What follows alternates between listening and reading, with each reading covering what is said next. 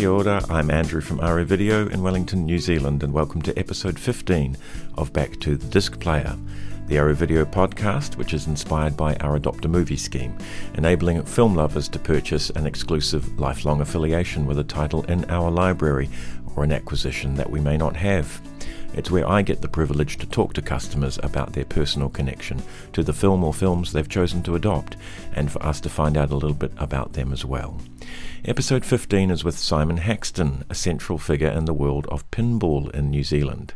His fascinating story is one of turning a schoolboy pastime into both an enterprise and a collector's obsession.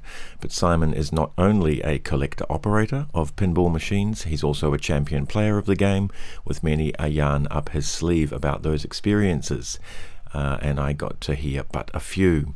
He's also adopted a couple of documentaries on the subject, uh, both additions to our library. Simon and I have a lot in common. We were both born in the same year, I think. We both grew up in the Hutt Valley, and we both landed our first full time job in the same office. And we have many common records in our respective collections, though his actual collection, I found out later, was much more comprehensive than mine. Simon also works as a support worker in mental health services and he is a passionate advocate, so much so that he, uh, towards the end of this episode, reveals some insights into his own struggles with mental health, which I found to be moving and inspiring. So he's brave and passionate, but also knowledgeable, articulate, generous, and good humoured. All the things you want in a podcast guest as a host and as a listener. So I hope you enjoy my conversation with the pinball guy, Yeah, Simon Lane takes it Haxton. out. Ian Lane keeps it in. Okay. And uh, so yeah, I'm up, I've actually nearly got a replay, and I've had ball one. So you get Okay. you traditionally get three balls, although with the old clangers, the, um, the earlier games used to give you five.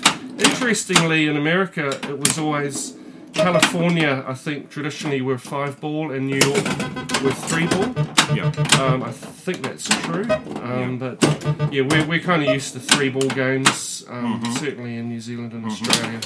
Now this little thing, this pin in between the two flippers at the bottom, It's a post. it's a post. Yes. So that doesn't go up and down on this No, model. it's no. a fixed post, and I think when they designed the game, they thought it might be a little bit unfriendly Right. if it didn't have the post there. So, um, I've always steered clear of pinball machines that had too wide a gap between the flippers. Yeah. So there's kind of a, a sort of a reassurance about the post. yeah, yeah, yeah.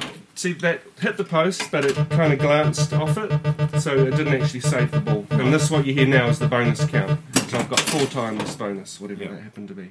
Okay. Um, and if I get 300, you'll hear the knocker go between, so I've got a free game.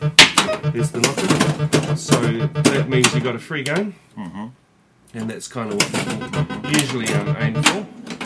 Now Um, notice you're doing the tilt thing there. Do you call it a tilt? Uh, nudge. A nudge. Uh, You can, you can nudge the game a little bit, Yeah. and it kind of gives it a little bit of body movement. yeah. And But if you do it too much, then, then it will tilt. Yeah. And then it will do what? Shut Um, it'll just shut down. The early games, you lose your whole game, but Mhm. this generation, you lose your ball. Okay. But I'm on my last ball, so Mhm, um, if I tilt it. But I've got the high score. Oh, I've got. I have got the high score, so Oh, I can good. tilt it. So there's my tilt. Tilt Right. light comes on, Oh wow! and hey, I got the triple knock for Hey, the GC. Congratulations. grand champion. Uh, that's that's amazing. You're you're, you're uh, well, the, Uh, the, the, the, the score before it was was fairly low. So there's, there's only one way one way down from the top. but we call that a triple knock. Triple Nice. knocker when you get the high score. Cool. Um, so yeah, flippers. This is a this is a spinner, a single spinner game. Um, it's got the roto target, which was quite unique for um, for pinball, and it was quite an expensive unit to manufacture. So they didn't use the roto target on very many games. Yep. These are called drop targets because they're targets that drop. Mm-hmm. Um, these are slingshots, which are above your flippers. Hmm. Uh, ball guides, jet bumpers, or actually different manufacturers. Manufacturers called them different things. So I Mm-hmm. think for Gottlieb they were pop bumpers, Mhm. but Bally and Williams called them jet bumpers. Mhm. Um, thumper bumpers, I think, were called Mm. sometimes. Hmm. Um, these are targets. So yeah, Very good. Well, thank you for that uh, demonstration. We got a new high score to beat now. um, did, we did mention that there were that that, that uh, there were certain um, persons associated with the promotion that were exempted from the, the Oh prize. yeah, yeah, okay. I don't mind paying for mine. Okay, let's have a seat. Hi, Simon. Welcome to Upstairs at Aro Video. Andrew, it's lovely to be here. It's uh, yeah, it's fantastic. Thank you. Excellent, and thank you for um, installing uh, an illustrious retro pinball game um, upstairs here that we've got uh, for a limited time.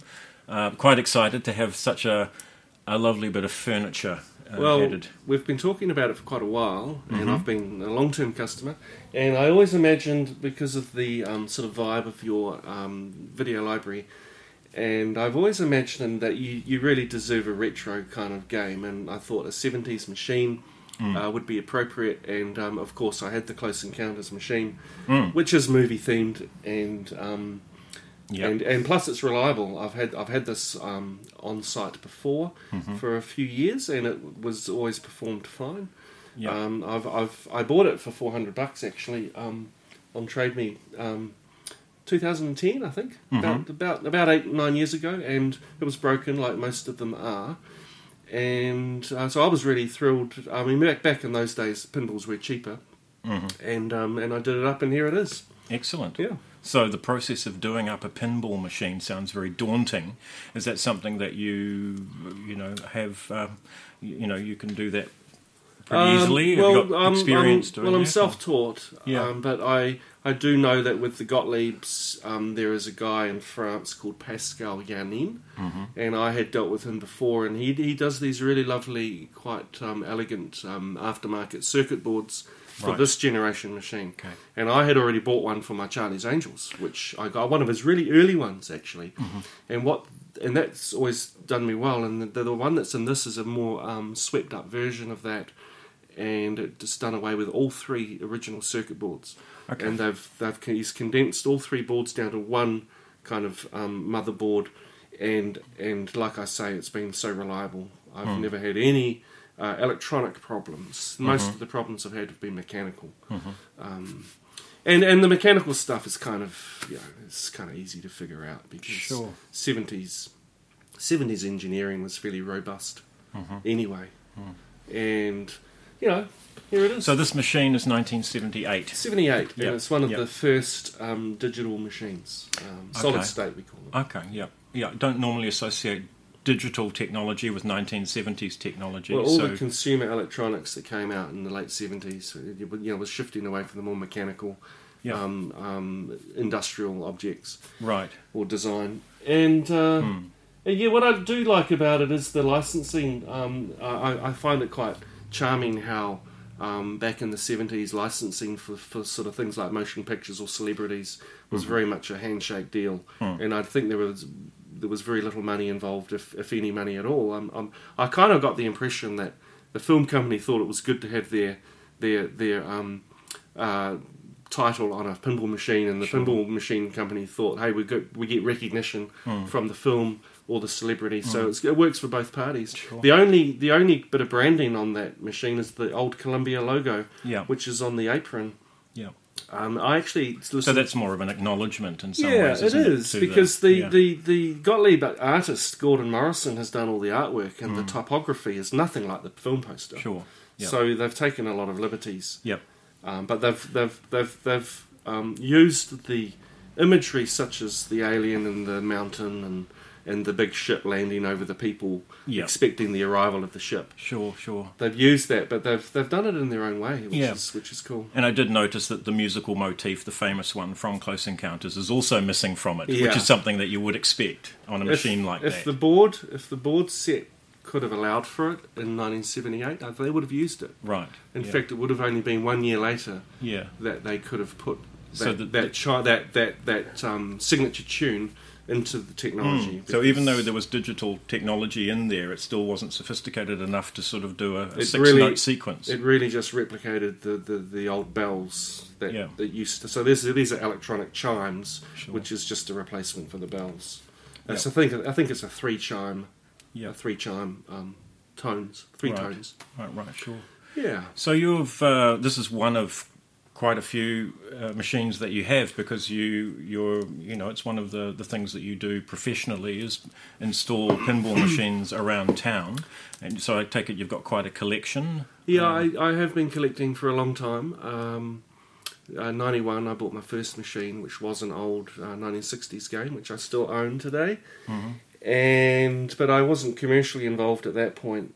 Um, I got commercially involved in '93. Um, I bought my second machine, which was brand new, um, because I was pumping a lot of game, a lot of money into games around town, and I decided I might, um, you know, uh, explore the idea. Have of- some money coming the other way. yeah, exactly. Yeah, yeah, that's right. Well, I, you know, uh, it's actually if you want to hear about the moment that I decided to operate pinball, it's quite a funny story hmm of course. because I was at home sick one day on sick leave. I used to work Uh, as a photographer for a newspaper company, mm-hmm. and I was at home sick. It was 1992, and I was living in my flat in Rintoul Street, and I thought, hey, hang on, I'm pumping money into these machines. Why don't I own a machine? Why mm. don't I, you know, put it out there and let other people put money in my machine? Mm. So I thought there's going to be a bit of resistance to that, a bit of commercial resistance, because um, the person who will sell me the machine is also an operator. Yeah. So I become his competitor. Sure. And I got out the phone book and I rang up Space Tech Coin in Lower Hutt and I spoke to a chap called Mike DeReuter. And I said, hey, um, if I was to buy a pinball machine from you, yeah, how much would it cost?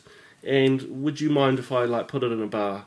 And he goes, no, no, no, that's that's wonderful, that's good. And I said, yeah, but I become a, a, competitor. And he goes, oh, we have an obligation as the distributor Okay. to provide a product Right. as well as to, to kind of support you alongside our Right.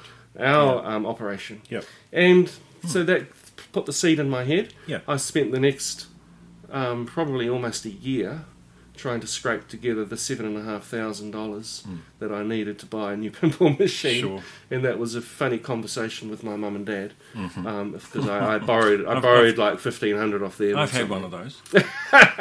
You want to buy what? um, and so, but I, I got there, and I and I did a lot of freelance jobs, you know, like sports teams and bread and butter stuff as far as photography goes. Yep. And I managed to sort of um, generate enough money within, I don't know, a year. I mean, when you're not earning much, um, that that well, I, I thought I did okay Mm, off one machine. for one machine. What was the machine? the machine was Whitewater, Okay. and I had I thought my but the the. The, the, the thing for me, I decided if I found a location first, if I got someone to agree to take it, then I would I would pull the trigger on it. And I found Mel's Diner in Berhampore, and, and I used to go there for dinner and for drinks. And Mel said, I said, hey Mel, would you want a pinball machine in here? And she said, oh yeah, that works. It works down at Midnight Espresso. Well, It we'll sounds try- like a scene out of um, Happy Days. um, we used to go to Mel's Diner. Do you know the place? I do know the place, but no, it wasn't really in my neck of the woods. Yeah. yeah, yeah. yeah. It was a cool little spot. And Yeah. It had its, it definitely had its regulars. Yeah. Don't about uh, Ralph and Potsy, but um, certainly had its regulars. And um, so there I had it. I had a location. I Mm. had a um, plan. I had seven and a half thousand, Mm. and I went and bought one. And I, Yeah. I took it home and shoved it into the diner, and it lasted about three weeks. And then they said, "Get rid of it." really? What happened? I was too noisy. They had a hard tile floor, and of course the patrons were sitting there trying to have their dinner. And if you know anything about Whitewater, there's this guy called Bigfoot, and he keeps yelling and screaming, and you know, water people going Right. down waterfalls and stuff. Sure, sure, It's a very, it's a very howly kind of game. Excellent. So I'm glad that experience uh, that that informed your decision to put a nice quiet machine. Yes, A close you don't want a Bigfoot up here, do up you? here. Stomping it's around. very discreet and um, and tasteful, but but still alluring. yeah. Yeah. So uh, so Yeah, you've so you've developed that um, that art of matching location with with machine. I think so, and I'm very I'm very particular about where I put machines. Um, I, I always have been. I've never gone for burger bars and fish and chip shops.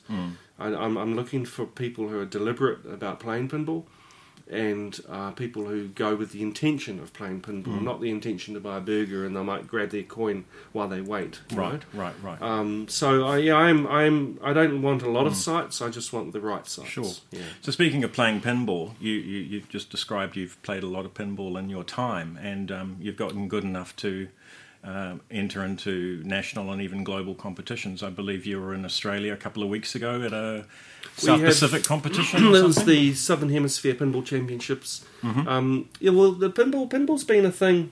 Um, yeah, pinball's been a thing, but the competition circuit has really rocketed up since about 2015. Mm-hmm. Um, I think in the last five years, there's there's there's a thing called the IFPA, which is the International Flipper Pinball Association, Mm-hmm. and they have kind of spearheaded a global um, focus on tournaments. Mm. So people can have their players' rankings globally. You know, you, Yeah. you can be ranked globally. Yep. And of course, all the countries are broken down, and everyone's ranked by country Okay. as well. Yeah. And so I've been kind of getting involved in that, and it's it's quite exciting. Um, quite exciting. I went to Sydney for the Southern Hemisphere Pinball Championships, and I had a grueling uh, 4 a.m. start to get the 5 a.m. get to the airport by 5 and the 7 a.m. flight, and and by the time I uh, got to the end of the comp that night, much to my amazement, I came first. Wow. Even though I was, even though I was, um, Mm. I don't know what I was operating on, but Yeah. I, I did quite well. Yeah. I actually remember getting tired about seven or eight p.m. Hmm. and I was almost going to peg out, and then I got my second wind. Mm-hmm. And because in New Zealand time, I didn't finish till three a.m. Um, so it was one a.m. Um, Australia. Does that mean you're officially Southern Hemisphere champion? No, that was a, it was just one event because there's there's usually like three or four events packaged into one weekend, Right. and it was the flip what they called the Flip Frenzy, which was kind of like Yep. a fun event. Okay. And it's kind of an icebreaker event because it's a Friday night and everyone's just arrived. But the main event, I didn't even qualify. I Right. was like out of there was eighty there was eighty five people in the Yeah. tournament, and I think I had to make the cut line of the top um, thirty two, Right. and um, I was down fifty. Was I was down like fiftieth. Didn't even qualify for the finals. Right. Which Did that affect your global ranking? No, it just means I got no points for that one particular comp, but I got 37 points for the Flip Frenzy. Right. and 37 points is quite um, is is quite a bag, Mm-hmm. Yeah. so that's good. So what is your global rank? about 300, 300. in the world Yeah. and third in New Zealand. Cool. Cool. Cool. Um, so uh, any aspirations to, to, to climb higher than third? Well, numbers one and two um, are fairly uh, concreted into their uh, positions, Yeah. and it's They're interestingly local they're, they're a father-daughter team. Oh, really? And um, Dave Peck, who always has been number one for a, long, long time, not always, but for a long, long time. Right. Used to be before him. It was a guy called Paul. Yep. But uh, he's just lost his number one spot to his daughter, Wow. who is now seventeen. Uh, Wow, she that's started. impressive. She started playing years and years ago, but Yeah. she she's actually the number one woman in the world. I was going to say because of my cursory knowledge of the uh, the the industry. I mean, uh, having watched a couple of uh, very good documentaries, um, the uh, there don't seem to be too many females in the in the competitive game. It's definitely a sausage fest, but um, there are more women getting into pinball now, and it's fantastic. And um, there's a movement called the Belles and Chimes, which is a a, a, a woman's um, uh, pinball kind of uh, a group. Yeah. Um, you know, like uh, people people become uh, a bell, and um, I guess that's, that's it's encouraging a gender balance. I think between men and women, um, and I think that's really really really great. Um, it's it's it's awesome to see um, yeah women alongside men um, in more in more numbers now. Yeah. Yeah, excellent. Um, so you bought your first machine ninety one, and then you went commercial in ninety three. So what what what was what gave you the pinball bug? Well, You know, before the- that, well, I've been playing. I've been playing pinball since I was a kid. Um, my brother used to be an amusement tech uh, for uh, I think it was Advanced Automatics in Lower Hutt, Mm, I remember that company. and they set up the Silver Ball Palace. okay. Yeah, um, yeah, and right. my brother was a tech, and he used. It's funny because he used to. In those days, it was the pinball. Yeah, pinball was there, but mostly they were just the video games were, was beginning to boom, like Space Invaders, Mm. 1978, Mm-hmm. 1979 was Asteroids, and these games were really popular. Mm. And he used to drive over to the Wairarapa in his in his Toyota Corolla station wagon, and he'd empty all the Space Invader machines with 12 20 cent coins. Mm. And sometimes he had so many 20 cent coins he could hardly scarcely get the Corolla back over the Rimutakas Wow. to get back into into Lower Hutt to bank it all, Yeah. or to I give can it to his- believe it. Give it to, but he used to sometimes bring a video game home um, overnight in, Yep. in the in our suburban Upper Hut house Yeah. and it used to interfere with the television, and my parents used to go bananas. Hmm. Um, but I'd put up like Moon Cresta or something in the hall, and I'd be tapping away on the, the machine all night. Hmm. Uh, but he, he, when so when they opened Silver Ball Palace, um, I think his boss was called Ralph Teigel. Mm-hmm. He, I think, imported a lot of containers from Japan of, of all this amazing stock, um, dedicated stock that we didn't really see in New Zealand Hmm. because New Zealand was generally building our own cabinets. And they had two floors. You remember the yeah, do. arcades? Yeah, so this was my local. Yeah. Uh, and I used to wag school um, reasonably often to go and, and play at the Silver Ball Palace. Right. So quite a few of those 20 cent pieces might have been mine. um, but I was never, you know, I was a, I was a, a rookie or whatever, you know, a lay, a lay p- person, you know, never any good.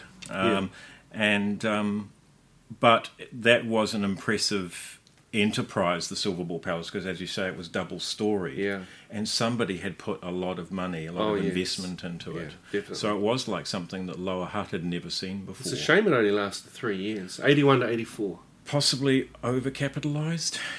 Yeah. No.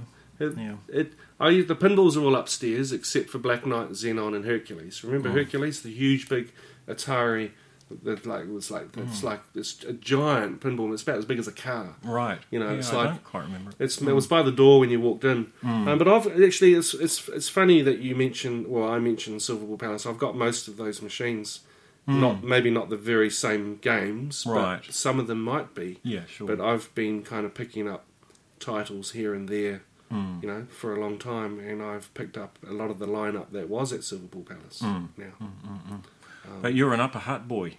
I am an upper boy, Yeah, so you were, um, wasn't there something called the Crystal Palace? Oh, the Caesar's? Palace. Caesar's Palace. Everything's a palace. It is. I guess they were palaces. But I was just thinking the Silver Ball Palace, of course, is, is something of a, even though it had those, as you say, Space Invaders and Pac Man. Of course, Yeah. the Silver Ball is kind of the I know. is, well, is, the, is the pinball itself. it, it well it it has it kind of conjures an an, uh, an imagery probably um, brought about from Tommy, you know, the Who Yeah. seventy five of course, rock opera, Yeah. which I'm sure is a big a big uh, rental um, it's title pretty, here. pretty steady. Um, in fact, can I just tell you a little funny little irony thing, a Mm-hmm. little tidbit about Tommy? Most pinballers hate Tommy. Right, Most pinballers hate Tommy Sure. because, for one thing, there's only three pinball scenes in the movie. that's true. The one where he discovers the machine in the junkyard. Yeah. The second one, which is the famous one with Elton John Mhm. with the Pinball Wizards playoff. Mhm. And then, tragically, the end of the movie, there's another pinball scene, but they, the the his his followers re- revolt and they smash them all. So, Yeah. from a pinballer's point of view, it's kind of heartbreaking. It is, but from a Ken Russell fan's point of view, it's it's marvelous. Yeah, Oh, and, and a Who, Well, I love the film. A Who fan might even approve. yeah. I kind of prefer Quadrophenia, to be honest. It's true. But having said that, doesn't have Ann-Margret in a in a tin of baked True. beans, does it? That's No. a good point. That's Yeah, a good very point. large tin and of baked and beans. other little little nugget of information. Uh, the Who was the first license for a pinball in 1975 when they Right. did the, the game Wizard, Okay, and Bally was really fronting the, the licensing stuff in the 70s. sure. Yeah, Um, but I think you, what you were saying before about the licensing not being uh, being a, a handshake between the movie studios and the manufacturers of pinball, it does have it does lend the seventies machines a quaintness that the later machines don't Yeah. have, which seem more sort of corporate in their definitely, Uh, design. definitely more more tightly Yeah. controlled, yeah. and and more money involved. Yeah. Do you have a Captain Fantastic machine? Um, Uh, Elton Dave's, John? Dave's got one in Auckland. Yeah. He's got it. I think it's next to his Wizard. Yeah. Um, Because that occurred to me with the, the Tommy, you just mentioning Elton John, and that's why he was put onto the pinball, presumably because yeah. of that connection. Yeah. He, um, it's interesting. Captain Fantastic often comes in, up in competitions, Yeah. uh, but I've never really seen a wizard come up in competition. I'm not sure why that is. Maybe the wizard's a bit more random. Um, Hmm. But I prefer wizard. But Okay. Captain Fantastic, um, yeah, I don't have one. But there's the only Hmm. that's the only one. The one that Dave's got's the only one in New Zealand, I think, hmm that I know of. Are there sought after titles you Oh, know, yeah. that, you, that you're really after, that you would love to get your hands Uh, on as a collector? Uh, I've ticked off some. I've ticked off most of my A list. um, there is a couple. There's one that I missed out on that was languishing in a shed in Taupo, Okay. And Yeah. that's another funny story. So it would have been the mid '90s. I made a road trip to Taupo, knocked on the, the door of an old Dutch operator called Yopi. Yeah. I'd actually I'd phoned ahead. You know, I didn't just mm. doorstep him Yeah. and he said he agreed on the phone to sell me some stuff, not knowing what he had. Knocked on his door, I got him in a foul mood. He said, "Oh, what are you doing here?" And I said, "Well, you, you said I could have a look at your shed. and I've driven from Wellington to Taupo." well, You can take your pick from one of those bingo machines over there. The bingo machines are more like gambling games. Mm-hmm. They're horror. They're pretty dreadful, but they're kind of mm. in a pinball format. Yep. I said, well, that's not kind of what I'm after. Well, I'm not. I'm not interested in selling anything else.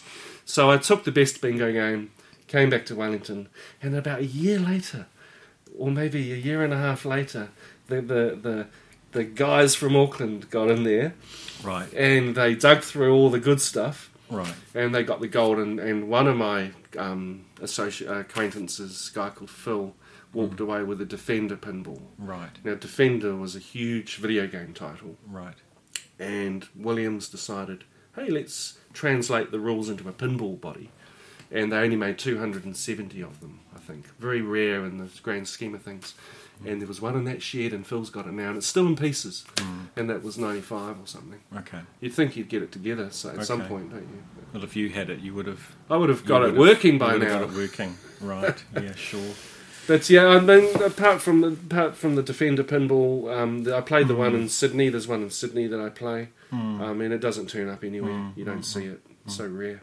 So have you got a lot of these things in storage or, or on on site? Like you've got one here. Um, I have and to you be have some fairly. in disrepair as well. I have to be fairly creative because um, I've got some at home, and I I lend a lot out to friends because um, Mm. it seems to me that um, people like pinball um, if they if I think well there's a good fit with that machine and that person and they want to enjoy it and it's in a Mm. nice safe dry home environment it's getting light play you know I Yeah, don't want yeah. it to get caned Sure. but if it's getting light play then that's kind of an ideal Mm. because the machine all machines like to be used Mhm. and um, and and it can be enjoyed, Mm. and then that solves the storage Mm. problem for me. Mm. But I only have about fifteen with friends. Um, Sure. But Yeah. um, I've got yeah I've got them sort of scattered around. Mm. You, you've got to be a bit creative with Mm. the storage. You had them in the ideal location uh, up until recently, which was the Photon Flux Sci-Fi Bar, um, which which recently um, had to close um, Yeah. with uh, very sad and, and unfortunate circumstances. So that place was like being inside a pinball machine. Itself. it was- yeah, that was quite a Um, spectacle to be to go into that bar. I actually heard about that bar about a, a week or two after it opened, and I was talking to a guy at Death Ray Records who helped with the fit out. He was in a band called Tigers of the Sea. Forget his name, but um, he was a friend, a good friend of Uppers who owns Death Ray. Hmm. And I was in there because I'm a big record collector as well, and I was in the shop, and he was talking about. He said, "Oh, you're the pinball guy. Oh, I've just been helping fit out this science fiction bar. Man, if anyone needs a pinball, they do." Yeah. So he gave me the number, and I rang ahead because I do like to ring the proprietor if I can. Said, "Hey, I'm I do this pinball thing. Are you interested?" And then so Anton said, "Yeah, come in." And that first meeting with Anton was fantastic. We just sort of gelled, talked about Back to the Future and his fascination with the movie, his love for the movie, and I said, "Well, you want to try a pinball?" And so he goes, "Well, what have you got?" And I said, "Well, I could give you this Star Trek game, which fits your um, theming. Yeah, thematically, it's perfect." Mm. He said, "Yeah, yeah, yeah, give it a try." And and I go into this always on a very kind of casual basis. I just say, "Well, you know, try it out. If it works, if if you like it, then that's cool. You know, it's, there's nothing difficult about it." So I put it in. I put the Star Trek in the bar, and I put it where I thought it, yeah, was really good. And we talked about it, and we thought, oh, that's a great spot. You know, you know, you sort of pride of place. You know, I went back like a few days later. He flipped it around backwards, so that when you walk in the bar, you saw the back of the machine. You didn't see any lights or anything. And I thought, why has he done that? Yeah. and um, and he said, "Oh, it's too garish. It's too bright. I'm, you know, I'm very particular with my lighting, and I've He, got he was very particular with his lighting. I've yeah. got this ambience happening, and and that Star Trek, all those LEDs, they're like, wow." Hmm. So people had to walk around the game, and they, they played with their back to the wall, kind of, you know. yeah. And um, so that was all very well, and that's where it stayed. But I think Anton noticed that people were coming back again and again and again because that was the only Star Trek in Wellington Mm. and people love the game, and so they return, and that's what I always aim for is to people for repeat players. Um, so then he said to me, "We're going to be sponsoring the summer Star Trek in the Aro Park, and have you got any other Star Treks?" And I said, "Well, I've got the next gen." And he goes, "Oh, bring it in, bring it in, and we'll put the two together." And then the two went to three, and, and uh, you know, it was it was a great spot for pinball because they really um, encouraged. They, well, they loved they loved the concept of pinball. It suited them perfectly. Yeah. and they were very passionate and and and um, creative Mm. with what they were doing. So yeah, it is a tragedy they closed. Mm. But I mean, and I know that uh, they've been fundraising to, to recoup some of the losses because you know of the of the terrible circumstances under which they had to close. And uh, and I know that you're doing something, an event next Saturday night as a fundraiser for That's them. right. So just so tell us a bit Saturday the 20, 29th of June. Um, well, it's the party that we were supposed to have. I think three days, four days after they did were closed suddenly. We'd had we'd done all the, the, the promo. You know, we'd talked about it. We'd we'd arranged it. We're going to have this party. We're actually going to launch an exhibition as well on pinball ephemera from the 80s. Yeah. So it was an all 1980s themed um, event. And um, I said to Anton and Nina, I said, hey, well, let's still have the event. We'll just find somewhere else to have it. It did take some time to get um, uh, a booking at the venue that I wanted to do it at, which was Third Eye, Sure. because I did have some pinballs there for a while and I had a relationship with Third Eye. Yeah. So when I went to them and said, hey, you know, you know about the Photon Flux saga, and they were really keen to help. And he said, look, what can we do for you? Yep. And I said, well, can we do this party? Yep. And um, he's been great, and they're, they're, they're offering everyone a free drink that Mm-hmm. comes. So it's mm-hmm. $25 ticket sales. It's all 80s themed. And because Anton loves Back to the Future so much, I've got Mm. the Back to the Future pinball that I've had to borrow off a friend Right. and he's he's very generously generously lent it. So we're going to have the Back to the Future pinball, and I'm only going to play records from 1985, mm-hmm. which in itself mm. sets a, mm. an interesting challenge because if you, you'd know 1985 music, maybe Yeah. there's stuff that you love from 85, but it was a very sketchy It um, was era It of music. was. Yeah. Yeah. Yeah. yeah. Definitely. and and that's the Hmm. discipline I've gone for. But I'm actually I've I've I've just um, recently enlisted my flatmate Hmm. to, to co DJ because um, he he loves DJing as well. He's DJ Ledge, Right. Sure. and and we're going to share the decks. Well, I have to say about 1985, I think every time I went into Photon Flux, they were always playing Billy Idol. Just it, White it- Wedding. I think it was Hot in the City. Hot in the City. Oh, yeah. so that's I'm sure is going to I gave Anton on the playlist. a playlist of really obscure 80s stuff, Right, but I never heard, didn't hear it much. Nice. Yes. Yes. yes. um, so. Yeah, so uh, you- you are um, speaking of music. You actually um, you, do a, a, DJ thing. In fact, I well, we we've had a few connections over the years, uh, and uh, I think the the first connection we had was when we were both school leavers and we worked in the same office at an insurance company. So ironic. eh? Yes. So, So we met each other when we were about, um, you know, 17 years old or so. Mm-hmm. And um, that was. Um, uh, that was. Are we allowed to say the business that we Yeah, uh, in? well, AMP insurance. AMP it was. Society, Yes, Society, that's don't forget right. the yes, Society. yes, yes. And we were both rater coders, weren't we? Were you a rater coder? I was a rater coder, yeah. Yeah, well, sure. I was actually in the accounts receivable um, Right. section. Yeah. and your mate, your old mate Phil Pelleton was the man Yes. who taught, Yeah. taught me the ropes. He, Yes. I think he was leaving, Yeah. and I took his his desk, even, right. Sure. and he he he um, inducted me, took me Yes. through the rater coder process. um, which was was quite hilarious. We we laugh about it now, but at the time it was a very serious Yeah. business. Yeah. I think for listeners, we need to explain exactly what this. Um, Do you want to explain? Or Well, so the rater coder is really somebody who f- transcribes uh, customer um, insurance policies uh, into a format which can then be keyed into the computer system. So really, what it is is transposing the the client's handwriting into filling out boxes. right, it was like a grid. It was a grid. Grid, yeah. a grid of squares. Much like those those evangelists used to do on Manners Mall, where they fill in the little squares that Right. says "God is love" or something. Yeah, sure. But anyway, Mm. fill in these squares, and then it would go off to this typing pool That's or this room that we never saw. Yeah, And I always imagined it to be something like out of a Terry Gilliam movie with yeah. these massive, big old industrial typewriters. It very much and, was. and rows of hmm. women, rows of of, of, Yeah, of and this is middle-aged the late eighties. You would think that it sounds like the fifties, doesn't it? But This, this was 80s. mid 80s. No, mid- early 80s, early 80s. 84. 84. Yeah, eighty-three even.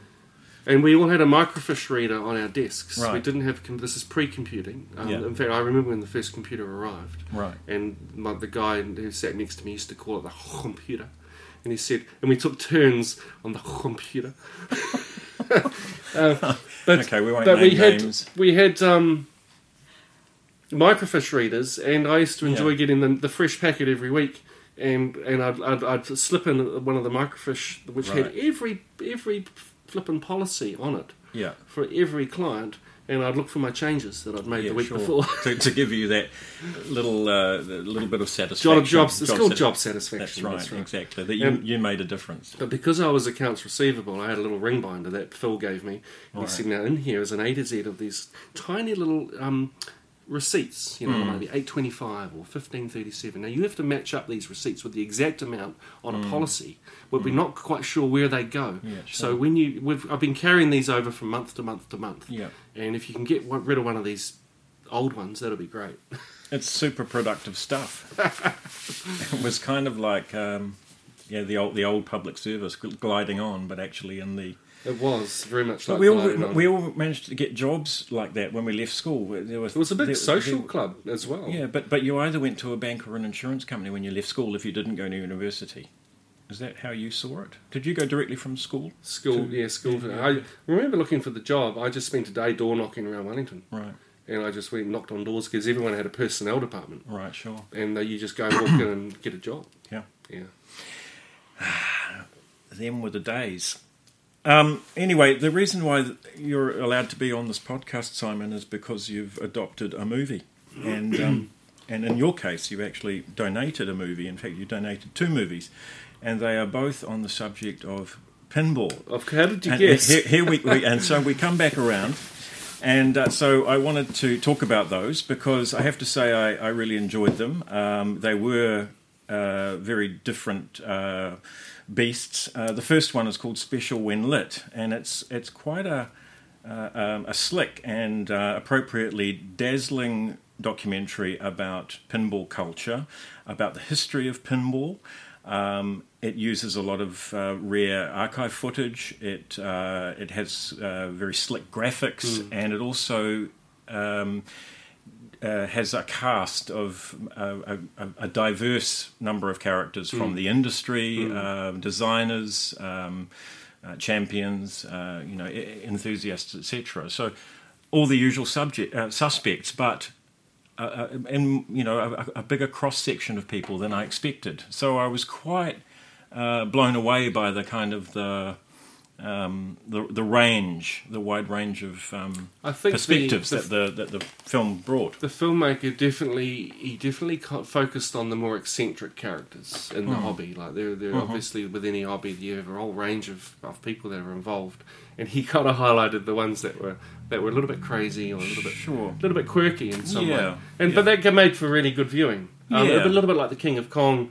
I Mm-hmm. thought when I watched the King of Kong, which is about a video game, um, Donkey Kong competition, Hmm. that it might have been a mockumentary because the characters were so kind of outlandish. Yeah, yeah, yeah. But it's it's quite accurate. Yeah, that's true. I, I would have to say though, as somebody coming to it a bit, but uh, you know, with no particular expectations, was that I thought that there was there, there was balance there. So Yeah. Mm. yes, there were a couple of people who were maybe were there to kind of um, you know titillate the audience in terms of you know getting some laughs. Right. But I thought that there were also poignant stories. There Oh, was the guy uh, from the. Um, uh, the famous New York arcade. What was the name of that arcade? Um, Bro- uh, Broadway arcade. Broadway Arcade. So that was a guy who'd spent three decades in the business, and It was Steve and I- Epstein. Steve Yeah, Epstein. yeah. Now he was a guy that I clearly sort of related to. He was a guy who'd who'd been disrupted by by the changes in technology, and I kind of, you know, he gave a he was was. Uh, uh, very sincere in his kind of account of those wonder years as Mm. he saw them. So that that was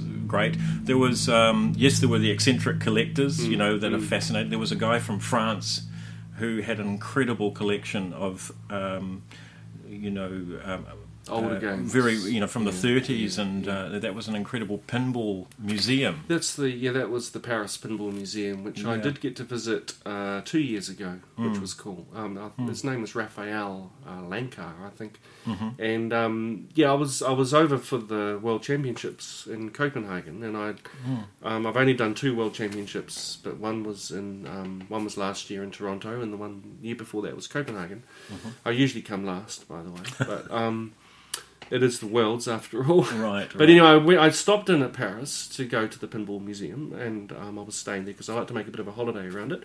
And he was really gracious because he only usually opens on Saturday and Sunday, but he did open for me on a Monday because I said I'm just here on Monday, and I'd like to come and look. And um, yeah, it's fantastic. He's got mostly 1930s, 40s, and 50s machines, which, if you know, if well, as any antique goes, especially for pinball, they're quite rare Mm. and um, delicate Mm. machines. Yeah. But he's restored them beautifully. A lot of them seem to be made out of wood. Yeah, they're, they're, yeah, they're, they're made out of yeah. like American oak. Right, But sure.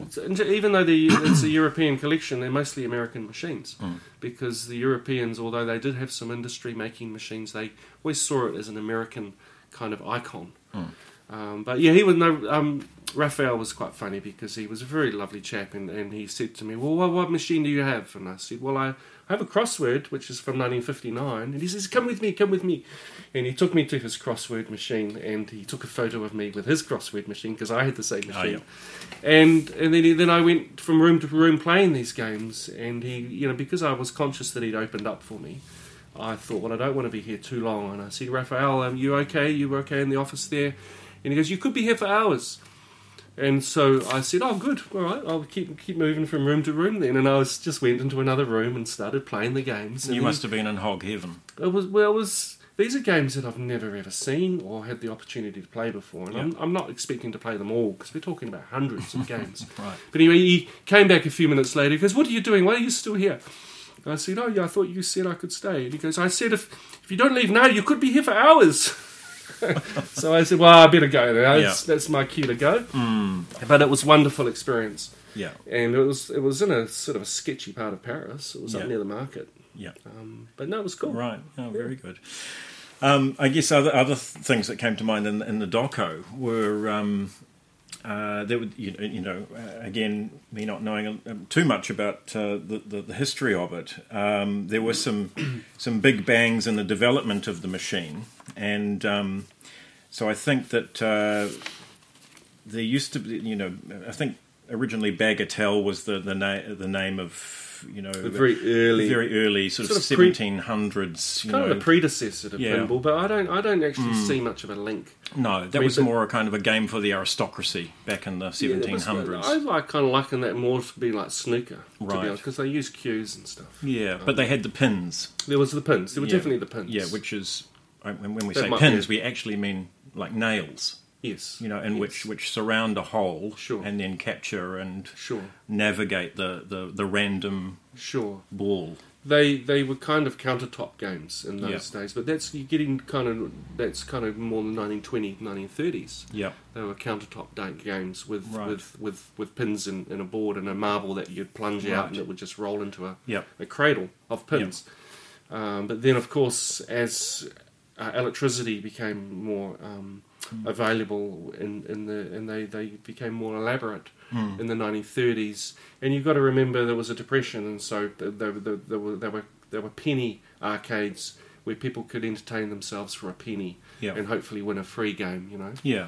So they've always been kind of. Um, I th- I believe pinball's always been a cheap form of entertainment. Mm. In fact, though, the co- the coin operator didn't actually come into the 30s. Yes, So um, so that was uh, the sort of industrialisation of Yeah, that sure. of that hobby. yeah, yeah, Yeah. yeah, yeah. Um, and another significant development was the flipper. Uh, the flippers were not introduced until 1947. Mostly before pre forty seven, the ball used to bang around and then just kind of Mm. end up down the bottom of the machine. Sure. There was no actual way of delivering the game, but, uh, the ball back up Yep. the table. So it was all luck and no skill. Well, you could nudge the game a little bit and try and get a bounce off off this rubber and off that post, but um, Yeah. essentially it was more luck. But the flipper was invented quite accidentally when an engineer had sort of shorted two wires together and, and the, the, the device energized and locked and locked on. Right. And he said, "Hey, hey, hey! I can use this if we can actually make this controllable." Yeah. And that's how the flipper was Yeah, invented. that's quite nice. Yeah. Mm, Yeah. 1947. You're Yeah. right, on, on a game called Humpty Dumpty. Right. Mm. Now, another very interesting piece of um, uh, history regarding pinball is that the machine was banned in many states of America Mm-hmm. at this time. So, from about the early 1940s, so uh, you know, just after the Depression, through to as late as 1976. Right. And I found that astonishing that Right. uh, that that for three decades, particularly in a country which was mm, um, manufacturing most of them, Mm. um, and uh, it's they were banned because of they were their association Well, with the- gambling or with through- truancy or through the, pro- the prohibition era, Yeah. and um, of course, maf- there were there was definitely was mafia influence because they were kind of associated with gambling and racketeering, and Hmm. and mafia were kind of they were obviously owning um, quantities of machines and putting them in locations and Mm. so forth. There was a, definitely an underworld connection there, Mm. and I think there's a La- LaGuardia. Uh, the, the mayor of New York made Mm-hmm. quite a, uh campaign around stomping out crime Right. and he would seize uh, many, many uh, pinball machines of the 40s. This He is- was the Rudy Giuliani of his day. Yeah, yeah, indeed. Well, he was publicly smashing them with sledgehammers, and then they Yeah. were pushing them into the. Um, yeah. He had a special task force Into to the river. destroying pinball Yeah. machines, True. um, which is quite astonishing. Um, Thank goodness he retired. Indeed.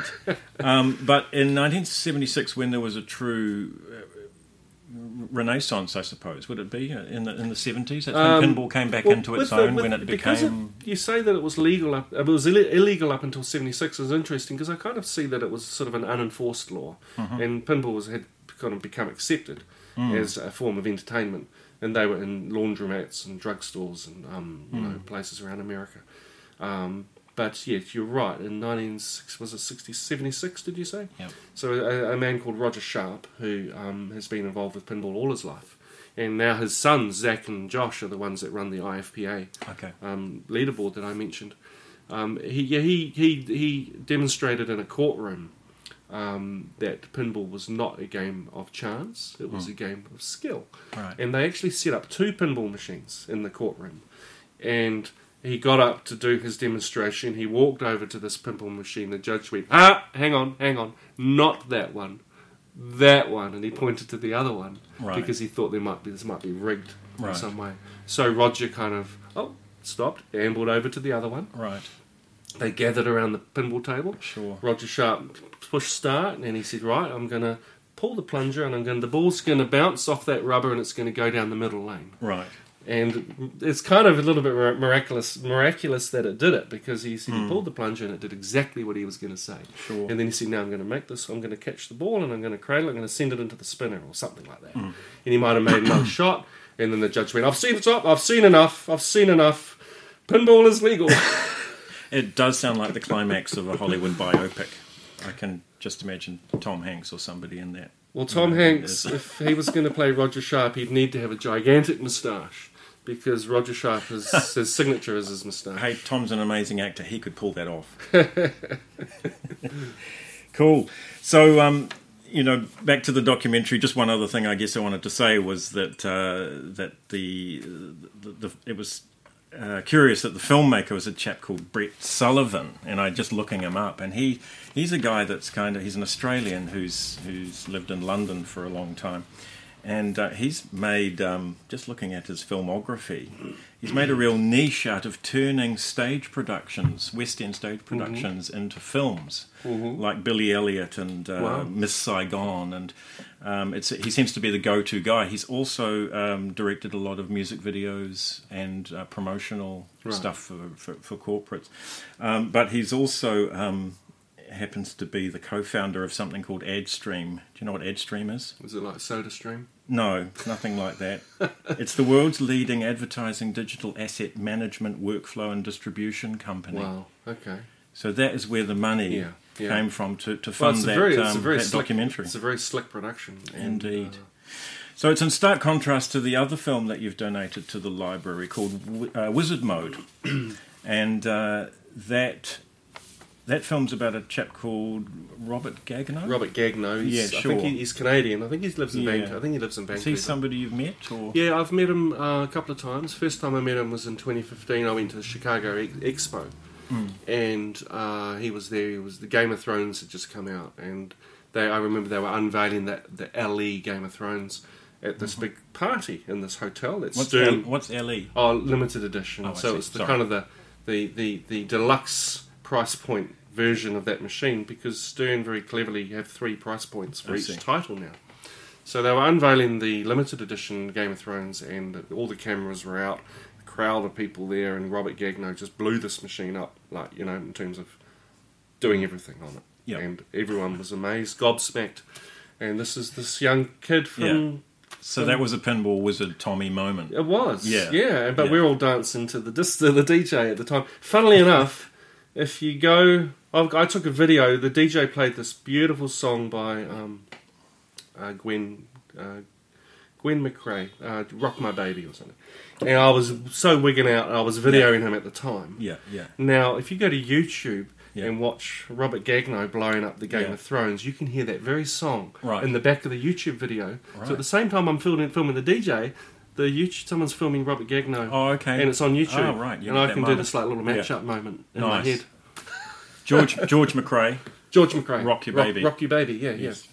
Wonderful. He was playing Yes. 45s. indeed. Um, so Nice. Robert Gagno, and then I met Robert Gagno again at the Toronto Worlds last year, um, and he was he was competing. He doesn't seem to go to the European ones that I've noticed, but Okay. he definitely goes to all the American, Canadian Right. big, big competitions. Yeah. And I said to his dad because he always travels with his dad Maurizio. Maurizio. Okay. Um, they're lovely, lovely pair of guys. And I said to Maurizio, uh, "Would you come to New Zealand for a competition? You know, Mm. you should come and visit us one day." And he says, "Is there any prize money?" And I said, "Oh no, we don't usually play for prize money in New Zealand. We're, Mm. we're too poor, or we just don't. We don't charge the entry fees. Mm. Oh no, no, we, we only come if there's prize money. Yeah. Uh, well, they've got to pay for their trip. in a way, you can't blame him. True. Yeah, he's got to yeah. pay for his flights. He, he does, he does. But just to, to, to clue a little more in about Wizard Mode. So, so Robert Gagno is uh, an, an, an autistic, uh, Yeah. Hmm. uh, suffers from autism, um, and he um, and and the film is very much an intimate portrait of uh, of his uh, uh, you know uh, endeavours in. Um, Championship pinball, but also the support that Yeah. is uh, lent to him by Maurizio and, and his wife. It's a very personal story. It is. So it's really about kind of um, yeah d- dealing with autism in the family and the parents uh, their their way to kind of um, bring out the you know you know the the qualities that, in in that uh, in that character in that um, in that person. So. Um, it's a very um, so in a way he's it's, the film is 2016 so it's uh, actually seven years after Special When Lit but in a way he could have been a character plucked out of the other movie and then given his own Yeah, kind of yeah. intimate uh, portrait. Yeah. So it's a very different film, much more. It doesn't have the budget of the of the other one. no. Um, And it's more recent though too, isn't It it? is more Wizard recent, Mode yeah. just came out Yeah, a couple yeah, of yeah. years ago. Yep, Uh, with Special When It was did. what 20, 2006? 2009. 2009, Yeah, yeah. but I did think um, that it had it probably had dated quite well. Like you Oh, couldn't yes. really tell it was 2009. It, it No. could have been made in the last couple of Yeah, years. sure. Yeah. Um, but that that um, no, that was interesting, and, and also Wizard Mode reminded me of a film called Life Animated, which is a film I really like about a Right. um, autistic uh, younger person Right. um, who grew up um, and um, was was mute for many years Hmm. and was brought out of his shell through his love of Disney films. Hmm. So he became obsessed with Disney in the same way that Robert Gagno became, is, is obsessed with pinball Right. and and a way to kind of um, help uh, you know make touch with the world if you like. Yeah, Um, that's great. um, so um, and another sort of portrait of parental support. Yes. And and um, and the things that parents can do to kind of make yeah. the best of the situation Yeah. and celebrate the life. Yeah, Um, so it's a very touching film, I think. Yeah. and, and and it is really intimate. yeah, Um, it's yeah, it's cool. yeah. So thank you for those. That's my my pleasure. Mm. Yeah. No, I will enjoy uh, recommending them to people. So um, there was a couple of others actually. Just we mentioned King of Kong, which was of course the um, the king of um, uh, gaming movies. Uh, but there was a, an obscurity from 1979 called Tilt.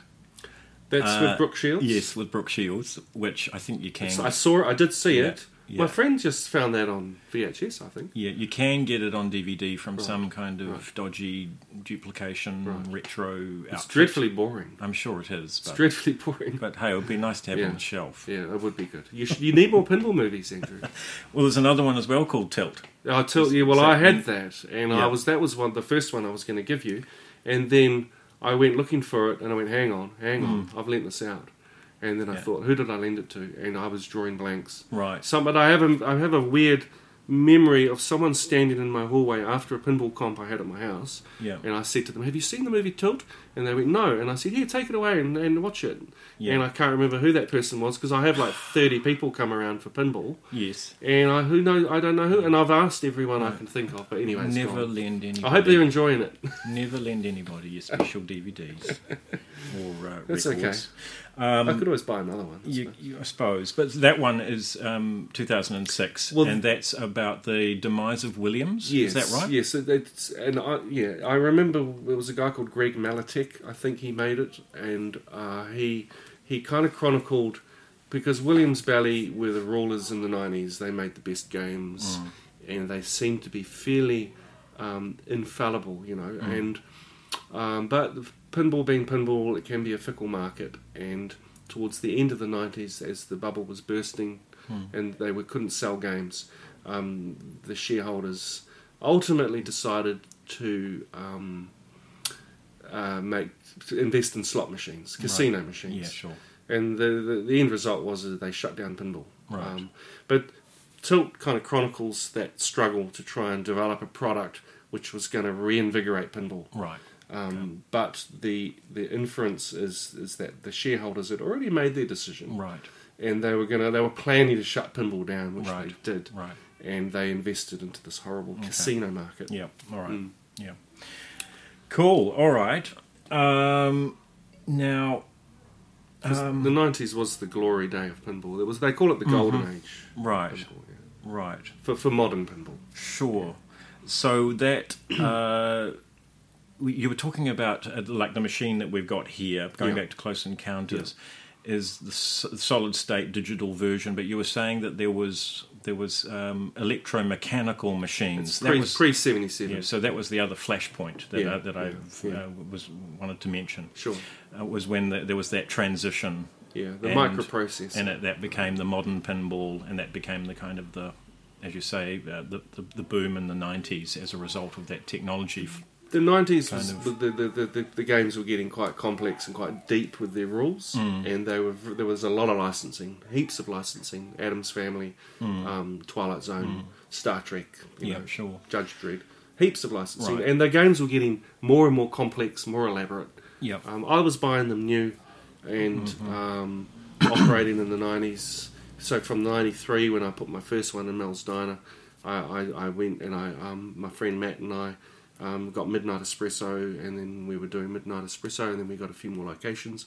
So I was kind of on a bit of a roll. Then Matt was sort of segued into cafes, and I went Right. kept going with pinball. Right. Sure. And so it was it was a pretty, pretty buoyant kind of time. And then yeah. Did, were you ever fully professional doing the I, pinball? no, I always did it as a um, kind of cost neutral. Ex- I tried to make it a cost neutral exercise, Right. but um, generally, pinball being a quite an expensive hobby, um, Mm. you end up buying more in parts and purchases Okay. and Yep. restorations and so on, Sure. Sure. repairs. Sure. Sure.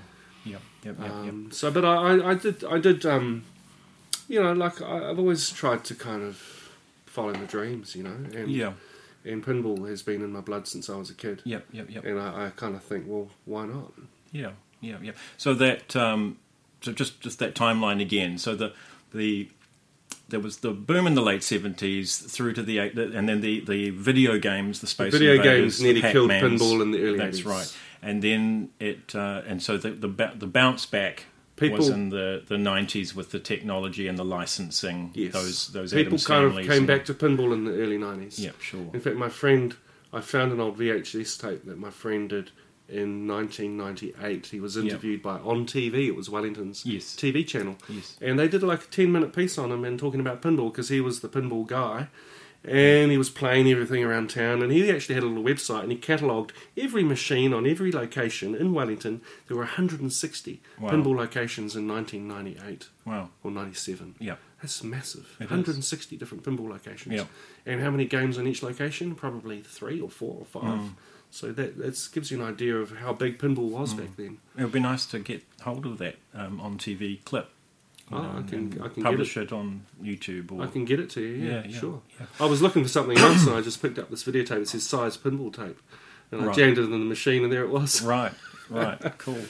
So there was um, so so I guess the thing about that boom was that that uh, people had um, gotten bored with video games uh, because they you know the PC was was became huge and you Sure. could play games at home. Sure. So you could play your Space Invaders and whatnot Sure. at home, but you couldn't play pinball at home. So that would have You been can't you can't replicate pinball Hmm. um, on any other platform. Yeah. People have tried to do it with digital pinball, uh, virtual pinball, but Hmm. it never feels quite the same. The only, I think, the only benefit of virtual pinball is that you could download tables that you can't get access to to Hmm. learn rules and comp- for competition play. Yeah. But that, but, but yeah, there's no replacement for physical Hmm. mechanical pinball. I don't think. Yeah. Um, I was also going to ask you about. Uh, so, so what, what what is your day job at the moment? Um, well, I work when- in when- I, I work in mental health now, yeah, that's right. and yeah, yeah. Um, I well, I was doing photography for a long time. yeah. Yeah, um, yeah. I sort of that kind of job ended, and then I started Mm. looking for something else to do. Mm. Um, How's, yeah, how's that? uh, yeah. Well, I tried freelancing for a bit, and um, but never really got off the ground. I thought Yep. I had to build a website, which I tried tried to do. Yeah. And uh, the pinball was always a kind of a little um, active hobby, but it actually it suffered in the in the in the early two thousands. It was kind of dragging down. The, the, the, that's another low point for pinball Okay. because um, the, the the surviving manufacturer Stern nearly went into went bust in two thousand seven, Okay. and they had some outside investment. Yeah. And it was about that time that um, I just decided to stop operating and get out of pinball because then I th- and I Okay. just didn't see there was much money in it anymore Okay. Did you sell off any machines? sold off heaps. Okay. Um, I had a bit of a life. I had a bit of a life changing moment, actually. Well, not moment, but um, a couple of years. Um, I was I was studying web design, trying to get my you know website built, and um, yeah, yeah, my, my world just turned upside down, and that kind of led me into a mental health sort of Oh, okay. uh, work years Mhm. down the track. Sure. Um, but uh, yeah. Mm. So, what what are you doing in, in the mental health sector? I'm you, a- are you I'm a, sort of working um, one to one with people. What's Well, I'm a navigator, and um, that's um, uh, working for an NGO, which is a sort of a support worker. Mhm. So I, I work alongside people who have come through a hospital system uh, with mental distress, um, or maybe they're long term um, people who have long term mental distress. And I, I, I yeah, I, def- I describe it like a life coach, and Yeah. I try and get them back on track and get them sort of looking at um, a positive future um, Yeah. that I can. And Was that satisfying? I love it. I absolutely love the work that I'm doing. Um, yeah, getting back to the pinball thing, um, in 2007, I was operating, and uh, my fa- my father passed away um, quite suddenly, and uh, well, there was a little bit of a, a time in hospital, um, but he was elderly. But Mm. I was having some difficulties with my brother at the same time, Mhm. and uh, and and I had a, a, a terrible time of sleeplessness that lasted for a week, Right. and I, I, I did not know quite why, but I could not sleep for for one one whole week, and Mm. uh, I actually um, looked up a while ago how long a person can go for Right. without sleep, and the longest period that someone has been without sleep for is eleven days, consecutive days. Oh my god. Well, I went for seven Yeah. and um, Hmm. yeah, and and it kind of I was hallucinating. I um, was terribly, uh, I was yeah, it was a terrible time, and it culminated with me going to, into psych hospital, into a psych hospital, Wellington Psych Hospital, Yeah. and um, and then I it, I, it was completely dis- disruptive to to and my dad did die, and, and I was sort of coping with that, and and then I came out and I was trying to get my life back on track. Pinball was still there, um, but then I had further psychotic episodes uh, over the next year, and that sort of um, yeah put me into a bit of a depression for a few Oh, a couple of years, two and a half years. I Yeah. think. Yeah. And so that kind of ultimately, I kind of got out of pinball. I couldn't couldn't cope with it anymore at that time, and I had a big closing down sale kind of thing, and I sold off about twenty five machines, Okay. all at pretty low prices because the market was fairly flat Yeah. at that time, Yeah. and um, and just got out of pinball, Mm. and I, and I Mm. thought, oh, well, I'm I'm done with it, Right. but in a commercial sense, Hmm. and um, and then I uh, started trying to explore what was going on for me, and I was quite depressed and I was quite Mhm. anxious, Mhm. and then Were I started. getting, were you getting good help out, out of this, you know, phase you were going through? Were you, were you getting the support? Oh well, I had a psychiatrist and I had a mental health. I mean, a mental health nurse, Yeah. and I was on a depot antipsychotic. Mm. And I met this girl, a woman online, and I met her. She was living in Nelson, but she was Canadian. And then she um, moved back to um, Seattle, and I said, "Oh, like I'm not doing anything here." And we had a we really, um, you know, we're quite quite into each other. Mm. And I flew to Seattle, and I went to my psychiatrist and said, "Hey, you got to take me off this blimmin' injection because I'm I'm out of here. I'm going to America." Okay. Yeah. Yeah. And so she goes, "Well, we have to give you oral tablets Right. because they used to jab me in the bum every two weeks." Right. antipsychotics. Mm-hmm. And um, but I was still a very anxious and a very kind of a fragile person Mm. at that time, given the two years or so Mhm. of, of all the, the, the, stuff I, Mhm. I was dealing And you were with. going to Seattle to meet a woman you'd never met? I'd met her, and we had five days Mm. Okay. actually here in New Zealand together, Mhm. and but they were very magical days. Yeah. And um, I said, well, that's enough for me. I'll I'll just get on a plane. Right. And so I went for her 40th birthday actually. Right. and we had a great we had it was good we I stayed there for a few months we travelled around a little bit of the northern uh, Washington Did she like pinball? uh, she did she did like pinball she was she was quite into it she took me to sh- the Sparkle Shorties Right. which is in Seattle which is Yeah. pinball themed Cool. and um, but then you know things sort of it had to come to an end at some point. and I remember looking on Trade Me there was a job um, going in mental health and I came back and I flew back I went to the interview on the day that I arrived and I got the job um, and I've been there for 10 years now Right. and um, I'm also very involved, um, having kind of gone through um, some mental health struggles. I've, I'm, I'm very much of a believer in the peer support movement Sure. because that really got me through a lot of um, bad times. Mm. So I'm involved with a um, a group called Realities, Okay. and we meet twice a month in uh, Wellington, Mm. and it's been running three years. And although we kind of um, do draw from the mental health sector, we don't actually describe ourselves ourselves as a mental health support group Mm. because we, we really we're, we're, we're more about the experience that people have Mm. than the symptoms they have Right. you know Mhm. and and it's in a, it's a very safe place for Mm. people to explore what they might be going through Sure. Yeah. because I've had I've had hallucinations of all five senses. I've yeah, it's, it's been terrifying. it's been terrifying. I've, Mhm. um, Yeah. and and it Well- took a, it took a while to heal, and Mm. um, but you Mm. know, here I am. Well, I- I've I haven't had first-hand experience of that, but I have had second-hand. So Right. I, I have, as a parent, um, Right. had to deal with Right. pretty severe episodes Yeah. as well. So I hear you. Yeah, Uh, I Yeah. know I've been there at the coalface and Yeah. uh, and completely, um, you know, um, uh, understand and applaud. You know, you know, you being able to, um, you know, take those experiences and and and then be able to.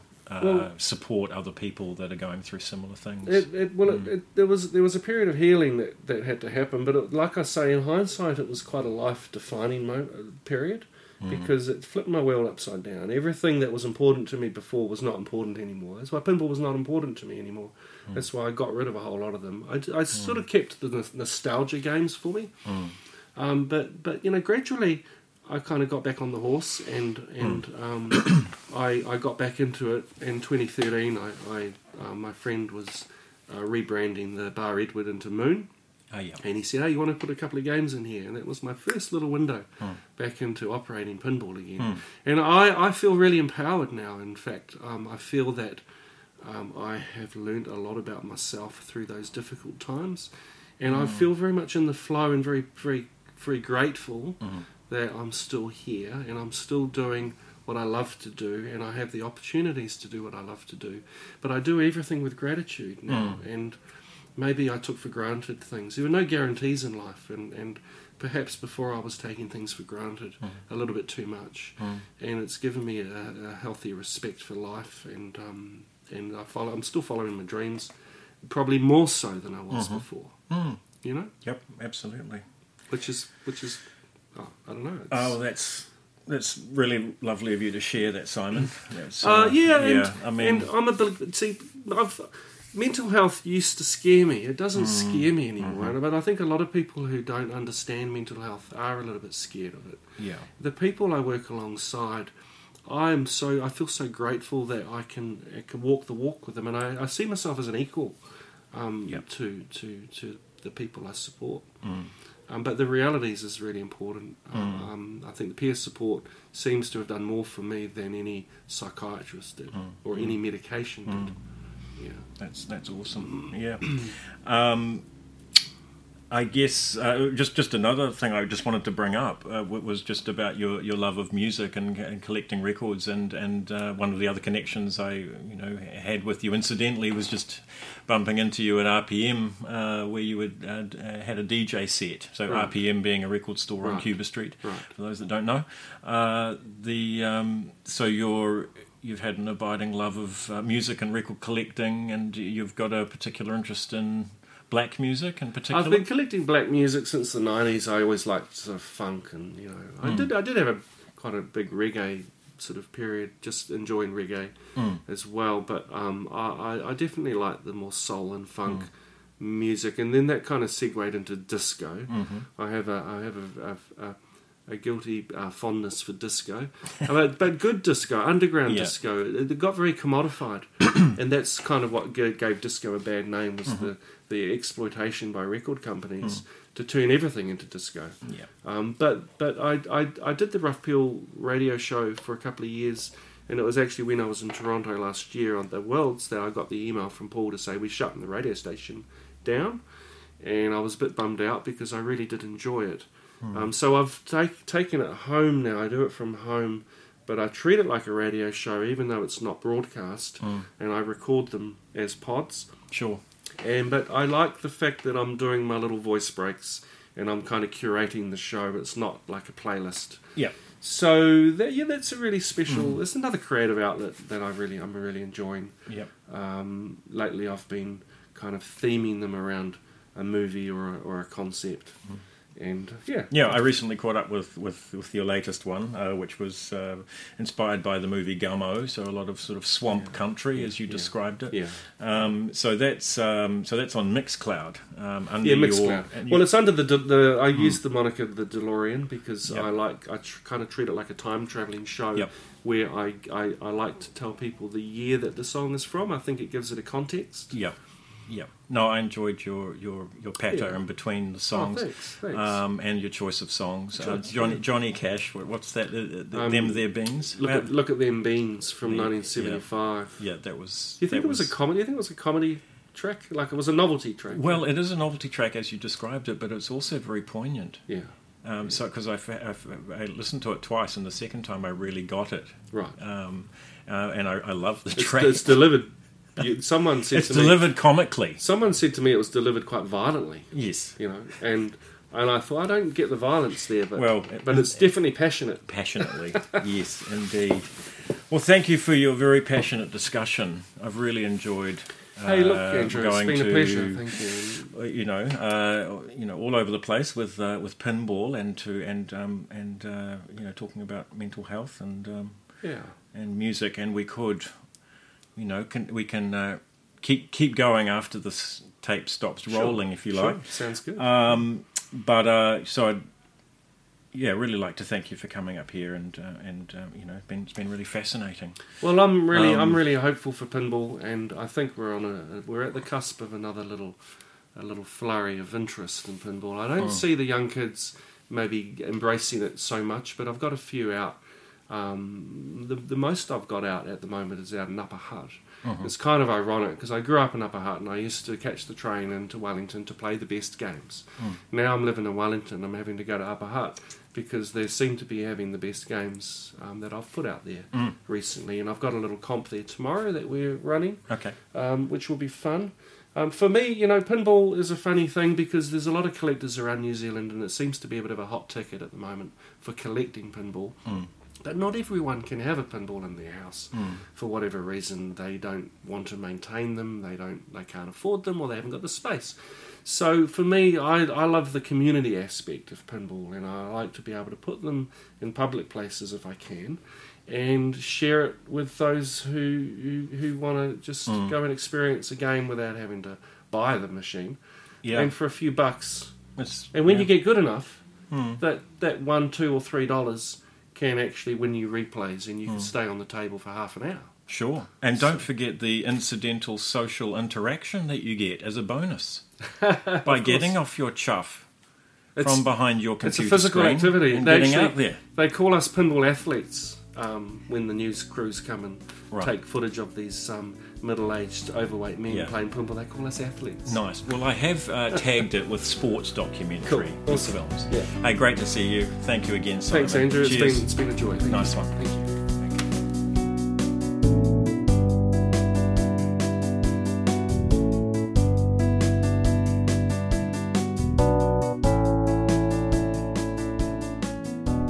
You enjoyed that, and thanks to my Aro colleague Sven Strom, who recorded that episode and also the last couple as well. So, as you heard Simon there, adopting the documentaries Special When Lit and Wizard Mode for our library. I'd also like to mention a relevant new acquisition that has been adopted by Lindsay and David Morris, releasing very shortly. It is like Wizard Mode in that it deals with the subject of autism. It's a, uh, a film called Keep the Change, and it's an utterly beguiling romantic comedy set in New York that casts two autistic actors in the lead roles, and it was one of my favourite films of the New Zealand Film Festival of 2018. If you'd like to adopt a movie for yourself or someone you know, then please get in touch directly or through our website. It costs 35 New Zealand dollars, or you can even adopt a movie through Patreon. Uh, that's patreon.com slash video, where you can adopt a movie on a month by month basis. Through Patreon, we have a range of ways and levels you can support us, whether you are an active or infrequent user of our services. One option through Patreon is to become a home delivery friend for US $14.50 per month. You receive two guaranteed quality mystery movies from the Aro Video recommended playlist, replete with tasting notes. If you receive a title that you've already seen or you didn't fancy it much, you receive a bonus title the following month. Finally, I invite you to give some feedback about what you've heard in whichever way you'd like to communicate, and let us know if you or someone you know would make an interesting guest for the podcast. Until next time, ka kite ano.